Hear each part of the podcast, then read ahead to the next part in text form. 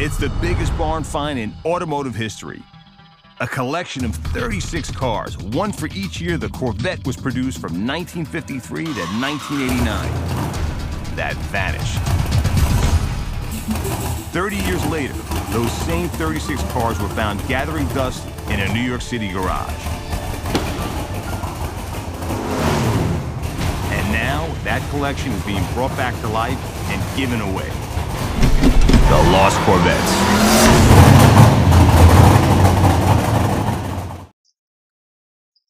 Hey, everybody, this is Chris Mazzilli, and uh, welcome to another episode of the Lost Corvettes podcast.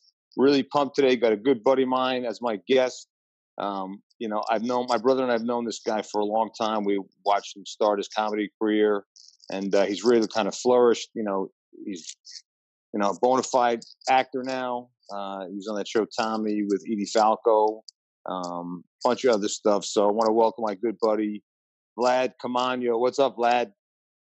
What's up, Chris? How you doing, my man? Fantastic. I'm always happy to be with you, buddy. You're a good man.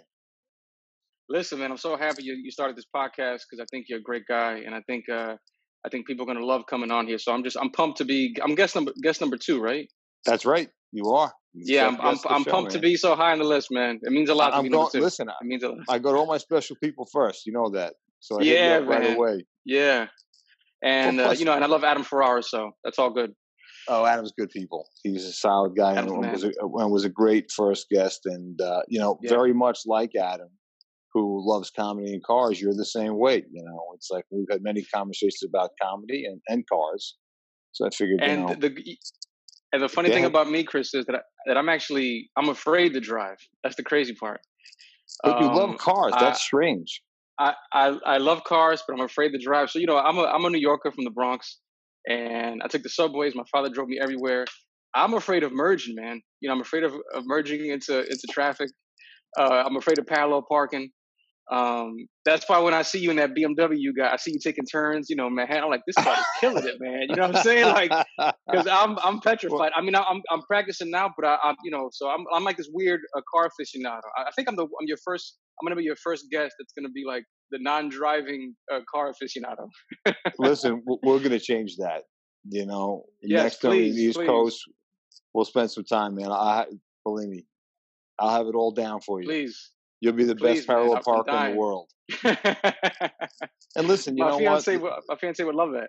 The, the beauty, congrats. The beauty on cars today is that they, you know, the technology and they practically drive themselves. I mean, you know, all the, the sensors and technology have it, but you know, there are simple little tricks with with that stuff that just once you get it down, man, it's you know, cars a beautiful thing. I think you know the the newer generation they're kind of missing out on the driving experience because a lot of them, you know, it's Uber and, and all those you know ride sharing services, and it's like, man, I mean, for me as a kid, I could not wait to get a car because the car meant freedom. You know, I mean, I grew up in the mm-hmm. burbs. I was born in Queens, raised in Long Island, so it's like, you know, I started getting my teens. All I wanted to do is get a car and drive. You know, because a car meant you know freedom. I could go out on dates. You know, I mean, Right, I, right. and that's what I was into. You know, and that's like all the guys. That's all we thought about. You know, and I'm sure in the city do it was a little different. Where do you stand on the whole like like where you at in the fence with the whole self-driving car thing? You for it? You Uh, against it? You kind of. Yeah, listen, for me personally, I, I can't. I would never do that. You know, I mean, I, I, I could see a need for it, you know, but it's like the enjoyment of of driving for me. It's like I, I just love it. You know, it's like you know I have a car in the city and I drive to work every day. It's like it just I like that space. I like my music. I like the sound of the engine. You know, rolling through gears and you know it's it's you know it's it's a fun thing. It's a great experience. Yeah. You know, especially yeah, like it when really you is, get man. a car that's kind of dialed in and has the right feel, you know. And like, look, to each his own. Everybody likes something different, you know. Um, but it's just, you know, even like, look, you know, I love the old cars. I mean, those things to me, they're like time machines. You know, it's like I just hmm you, you get in a car like that and you look at those old dashes and the way they were laid out, you know, and how simple, you know, you open up the hood and just it's simple. You know, I mean, cars today they're not meant to, to be worked on. They don't want you to work on. them. You know, they have these big Right. plastic covers and it's you know those old school cars. It was just something to be said for the simplicity of it. You know, so you know, speaking of, of, old school cars, you know, I know you like some of the old stuff, and I had asked you to take a look at, you know, the Lost Corvettes collection. You know, go on the website lostcorvettes.com and take a look at, you know, the lostcorvettes.com and take a look at, you know, what you like. So, what did you like out of the cars you saw? So for me, you know, um, I took a. I mean, I already knew what I liked before I went in there. Mm-hmm. Um, but the first car I have to say is the 1963 with the split window.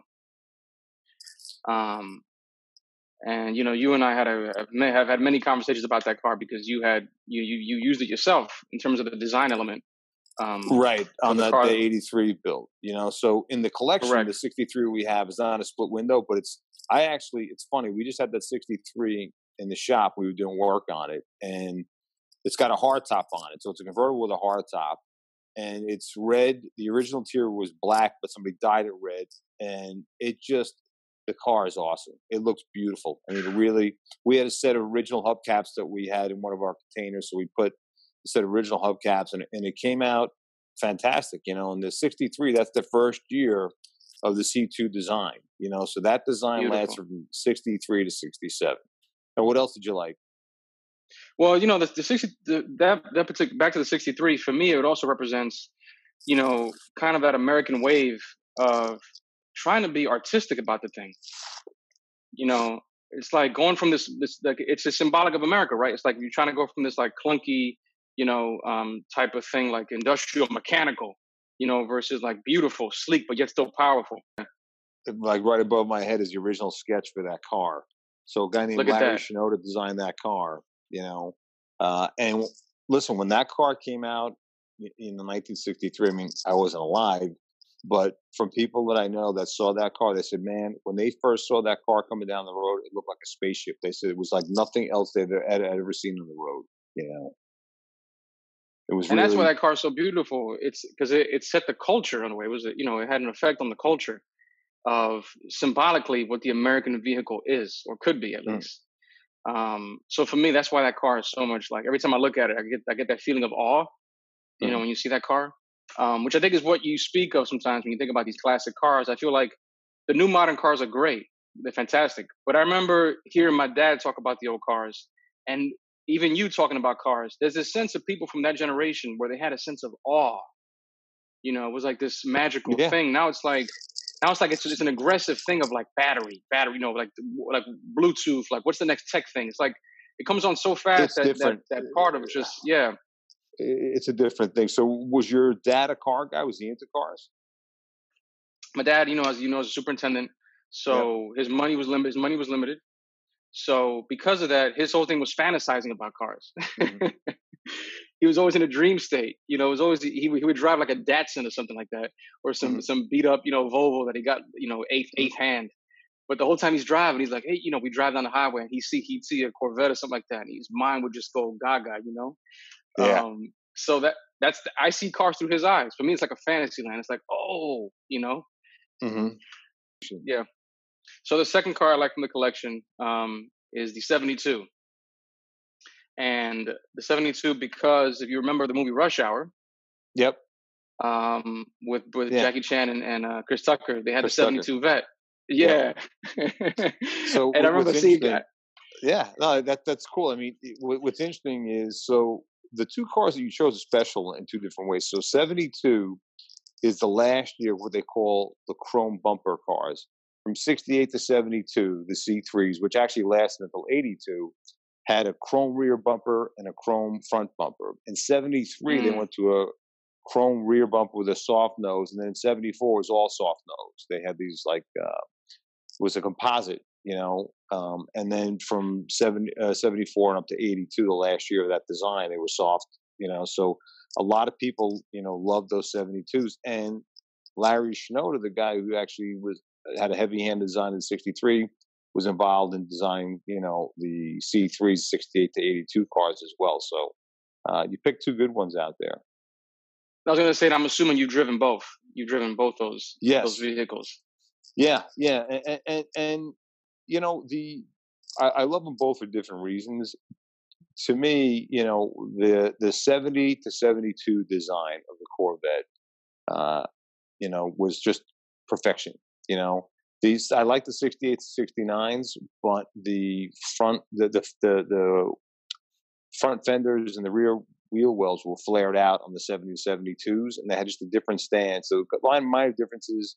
You know, they had square exhausts out the back. You know, but those cars to me are just they're beautiful. You know, I mean, really, you know, works of art. You know, they're amazing, amazing cars. man. And you'd be surprised, and, like how good they drive. You know, with with modern tires, with, with the old school stuff, with the bias ply tires, forget about it. You're bouncing all over. You know, place. it's it's funny because uh, that's what I wanted to ask you. But I wanted to ask you like, what is it like driving those two cars? Because you know, there's te- there's the technical aspect of driving, right? Like mm-hmm. you know where to turn and all that other stuff. But with cars like that, with those two vets that we just talked about, you got to ride them a certain way. You know what I'm saying? Yeah, so, like it's so a, it's, a, it's, an attitude. Right. It's a completely different feel. You know, I'll I'll tell you the the the C2s, the 63 to 67s, are more spacious. You know, it's a different layout inside, especially the coupes. Um, you know, the the 68, you know, to 82s were diff- more, more comfortable, but but more snug. You know, um, and they just like it. Really, kind of after 74, the performance in those cars went down. So the ones that people really want, you know, I mean, the most desirable are like 68 to 70, you know, two in the C3s. And then, you know, pretty much all the C2s, you know, are desirable cars for different reasons, you know. The, uh, the 63, obviously people loved, it was the first year of the design, the split window. 64 was kind of an oddball year because in 65, you know, the first year they had disc brakes. They came out with different engine options. They, it was the first year of the big block. They came out with a 396. The 66, the first year of the 427, and the 67 was the last year of the design, which many people think, you know, was the best year. You know, uh, the kind of pinnacle. You know, I love them all. Is there a car, Chris, that you know now that you've been exposed to these cars, you know, from from the from this this batch, mm-hmm. is and you're working on them to restore them. So you, that means you're, you're, spending you know intimate time with these cars. I know that sounds kind of like you know yep. uh, t- you know very, but is there a car that was kind of low on your list that you now have a whole new respect for since working on it? You know that that that's actually an excellent question. So you know, I, have always kind of gravitated towards the the C2s and C3s, you know, but you know, working on the 53, 4, 5, 6, you know, and 7, you know, it's uh, you know all, all the C ones, but I, I have a deeper appreciation for the C ones, and in particular, you know the uh, the 53 fours and fives and the sixes and sevens. You know, uh, my favorite, and if I were to buy one of, out of those, would be a 57 because that that to me, you know, is just out of the C ones is a perfect design. It's just simple, it's beautiful, you know. And I'll tell you, they, they were quick cars. I mean, 57 was when the Corvette really started to get performance because it was the first year the fuel injection. And, uh, you know, they had two different engines, one, both 283s. One was 250 horse, one was 283 horse. And that one had a solid lifter cam. And, and let me tell you something, for back in the day, those cars were fast. They were, they were definitely, you know, quick cars, you know. And, so and I, I think it's interesting because, yeah. I was going to ask you, like, on modern stuff, like, you know, what are you into? What do you like? What appeals to you? Well, that's what I was gonna, I was gonna, I was gonna tell you about. I was gonna bring up the fact that, like, you know, you mentioned that how the old cars are kind of fast. Mm-hmm. You know, what I, what I'm impressed with the Corvette line as of late, because you know, I'm also into hypercars. I like, I like watching videos on the Koenigseggs and all those other cars, and yep. and it's interesting to see Corvette with their latest model. Like, they're kind of dancing in that space, in that hypercar space a bit. They're in that space. You know, you know yeah, they're um, in that exact right, right, right. What's interesting about the C8 now is, you know, just the base model, the performance in that car is ridiculous. It's zero to sixteen two nine. You know, um, the performance is incredible for the base model, and and you know, for 2021, they're keeping the base price the same at fifty nine nine nine five, which for that car is a steal.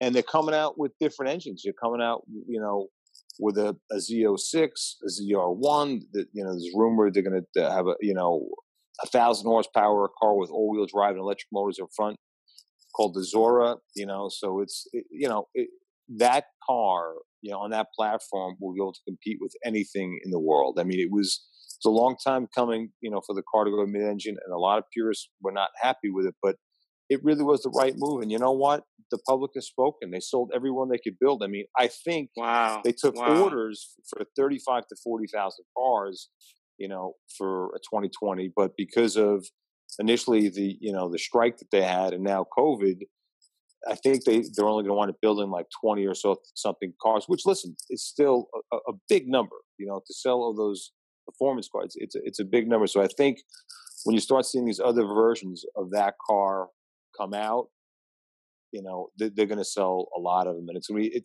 listen, to me, it's as a Corvette guy, a car guy, it's just exciting, you know, because what's exciting, you think about what, you know, th- this technologically advanced car they're bringing out at, at a bargain basement price. I mean, literally, well, you, you can't get them at sticker because everybody wants them, you know, but if you could, to get that car in the 60s or even the 70s, even the 80s, they're competing with cars that are three times the price. You know, it's, it's remarkable, man. And then when you you know when you bring in the uh, the NSX into the conversation, you know, the I think it's a good looking car. Yeah, I mean, I, beautiful I, I like car. it. Yeah, I mean, they're not selling a lot of them, which is a shame. But I, I actually think it's a nice looking car. You know, I mean, the, the design of that car, it's uh, is very very sharp.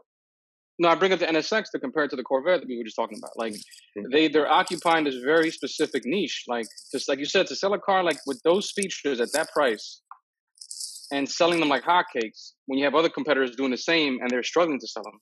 Yep. You know, it's a testament to what to, to the legacy of that brand of, of the Corvette brand. No question you know about it. like, I mean, listen, uh, Corvette, Chevrolet's got a very, very loyal following. You know, Corvette in particular. I mean, Corvette guys just, you know, when we started hearing, I remember a few years ago, like the rumors coming out about that car, and guys were excited about it. You know, like I know a lot of guys that that, that bought them, that put down payments on them. You know, wow. um, so there's a, there's a lot of enthusiasm for that particular have you car. have you been lucky enough? Have you been lucky enough to drive one? No, no, Oh man, not yet. I'm hoping soon though. oh we got oh we got to make that happen, brother. Oh, we're gonna make that. That's happen. gotta that's gotta be bucket list. Yeah, we gotta make that happen. The minute this pandemic is over, we gotta get you in the new the new vet, brother. I couldn't agree with you you more. So I'm going to change gears for a second. I want to talk a little bit more about you. So tell me, you know, what made you start doing comedy, and what what year did you start? You know, I think I started, Chris. I think I started in earnest, and you know, you could speak on this because you you know the journey. There's a point in a comedian's life where they're they're toying with it, Mhm. and then there's a point where you're like, I'm gonna do this, you know. And I had toyed with it in college, so like you know, I go on and off in college. I go on stage, and then I do a couple open mics when I got back to the city. Um, but then around like 07 is when I said I'm, I'm doing this, you Mhm. know. Um, and then in 2015 is when things started to take off a little bit. So I was about I was about eight years in, and I think I met you and your brother and everyone at Gotham. I think I met you guys like in 09, 2010 around there. And I would just Yeah, pop that- in, and I was I remember I remember yeah That that that that sounds about right. And I tell you, it's like you I remember early on meeting you thinking, hey, you know what, this kid's a nice kid. He's a, he's a nice guy. He's got the right attitude, you know. And you could just tell that things were going to happen, you know. And, and I, you know uh, that goes that goes a long way. And dude we were afraid of you man. Like all the up and coming comics we were petrified of you man. Why? you know me and G- Gina Brillon because you know because Chris you got to you got to put it into context like every other club the club owner comes out he has ketchup you know ketchup stains on his shirt you know what I mean? They're cooking like weird food in the back you know what I mean? They're wearing they're wearing farmers outfits like why do you got on overalls? What the hell is going on here? So That's here you come with Gotham all the top acts are there Seinfeld is coming in people are popping in the cl- the club is beautiful it's it's to the nines and you're always wearing suits you know so we were like, this guy is like, you know, this guy's taking it serious, you know. So we were all petrified, petrified, man. And then, and then once we got to know you, you know, obviously, that you know, that that that all went away. But That's but that's pretty funny because I always say comedy's a serious business, you know. right, And it is. It's like, look, I just we built that club for comedians, you know, and you know, my brother and I take a lot of pride in running it. You know, it's like we just we care about like you know, like once you you start playing Gotham, you join the Gotham family. It's like you, you really are part of the family. You know, we Dude, we you were- guys, we used you know. we used to have a we used to have a joke when they would compare Gotham to the other clubs. They'll be like, you know, da da da da da, and we'd be like, yo, Gotham has bouncers. like we would always say that. like Gotham has legit retired police officers as bouncers at the club to control any kind of heckler to keep the you know it's like there's so much respect for the craft you know Yeah. and that's why so many things are that's why so many things are recorded there because it, it's it's set in a way where people want to shoot there you know so Yeah. like and, yeah. and that's by design. It's it's listen, it's it's fun. You know, I, I I can't wait till it opens back up so we can get uh, you know back to normal. It do it- do it- our thing. every every time I walk into Gotham, I just have this vision in my head of like before this place was built, Chris was in some shitty clubs. He was in some shitty clubs, and he was like, "When I when I when I put my club together, when I when I finally do it, I'm gonna do it right." do, do you you know what's crazy? So when I was doing stand up and running around to these clubs, you know, even outside the city, you know, that and, some of them like you know the back of bars, you know, pool halls, laundry mats. Oh my know, god! Oh my So- god! it, it, it's I, I would run around with a notebook and I would just take notes because I was like, you know, I really I wanted the club to be the best that it could be, you know, and I would talk to anybody that would listen to me and ask questions, um, and yeah, luckily it worked Dude, out. Dude, Okay. is that is that notebook still is that notebook still around? Y- yes, I still have. Uh, well, one day, yeah, one day you got to show it to me. It's officially an antique. It's about 27 years old now. I think after 25 years, it becomes an antique. You know, I got I got I got to see it. I got to see it. I- I'll show it to you. I absolutely will. Do you know the initial Please. the, the initial name, one of the first things I was thinking, I was going to call it the Hollywood Comedy Club. Thank God I didn't do that. Would have been cheesy. You know, Oh, Gotham seems to God. seems to be oh the right god! fit. And also, tell- Chris, to be fair, like you're very different from Hollywood. Like you know, I you know I've lived on both coasts. For you to call it Hollywood, it, it would have been so different from what it actually is, man. You're right. that, that that was about two seconds. When you first started coming around, like who were the guys that you met who were influencing you, who was nice to you? You know, Um, you know, you and I have a lot of mutual friends, and it's interesting that sometimes the friends we have in common end up being the same people that we respect at the club. Um, you know, at the Gotham, the guys that I would see a lot, um, you know, Jerry would pop in every once in a while to to just, you know, Jerry's interesting because the pop in, the pop into Gotham, when Jerry would pop into Gotham on shows that I was on, it would create this connection of like, oh, I can do that. I'm in the same space with Jerry. You know, and then then seeing you shake hands with him, it's like, oh, I'm that far removed from having a Jerry Seinfeld type of career. You know, obviously we saw all the great guys come by there, Chappelle, you know, Greer Barnes, um, Bill Burr, like every Patrice would pop, you know, guys would come in there. But I remember specifically remembering Jerry, and you know, uh, everyone loves, you know, whether he's his favorite or, or differently. I remember that specifically about Gotham. I remember that being the appealing quality of it. It's like I just I just got on the same stage as Jerry did. I know Chris, and Chris just shook hands with Jerry. And then for me, it was like, oh, I could do this. You know? that's great. I'm glad you you, saw it that way. It's exactly the way you should see. Which, and by the way, speaking of Jerry, another huge car guy. Yeah, he Huge loves car guy. Huge. In fact, in fact, he he he, uh, he he did an episode. I forget who it was, but he had a vet. And I remember call. I remember saying, "Yo, Chris, did you see that vet?" And you were like, "I set that up." Yeah, it, was probably the, Fallon episode or the Obama. yeah, yeah, yeah, yeah. I was calling you like all surprised, like, "Yo, you see this vet they got?" You're like, "Dude, I set that up." I don't think I said it like that. That's probably a lot nicer. Well, listen, man, this has been fantastic. I know you got a benefit coming up on the on June 12th for the American Liver Foundation, which is great. Tell us a little bit about that. Yeah, so I'm teaming up with the American Liver Foundation on June 12th at 9 p.m. We're doing a benefit show. It's me, Alonzo Bowden, Ron Funches, Liz Miele, and Carmen Lynch.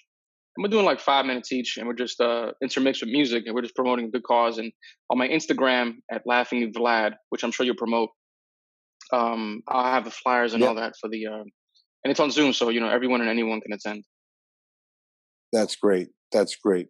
Well, listen, this was fantastic. I knew it was going to be great, you know, having you on the show today. I so appreciate it. You know, I love the cars you picked out. Good choices. And you uh. Chris, man, like I said, man, anytime you want to do something with them vets and a couple comics, man, you know, you know for a fact we're we're, we're you know we're game. we're going to do something. There's no question about Yeah, it. Yeah. Yeah. All right, buddy. So because I think I think I think comedians driving classic Corvettes on on online will be just great. Just great stuff. Thanks, my man. Good talking to you. Yep. You too, pal. Take care. Hey everyone, thanks for listening to our latest episode of the Lost Corvettes podcast. And a big thanks to my buddy Vlad Caamano for joining me to talk about a few of his favorite Corvettes from the Lost Corvettes collection. You can check out all 36 of our Corvettes on thelostcorvettes.com. And until the next episode, this is Chris Mazzilli with the Lost Corvettes.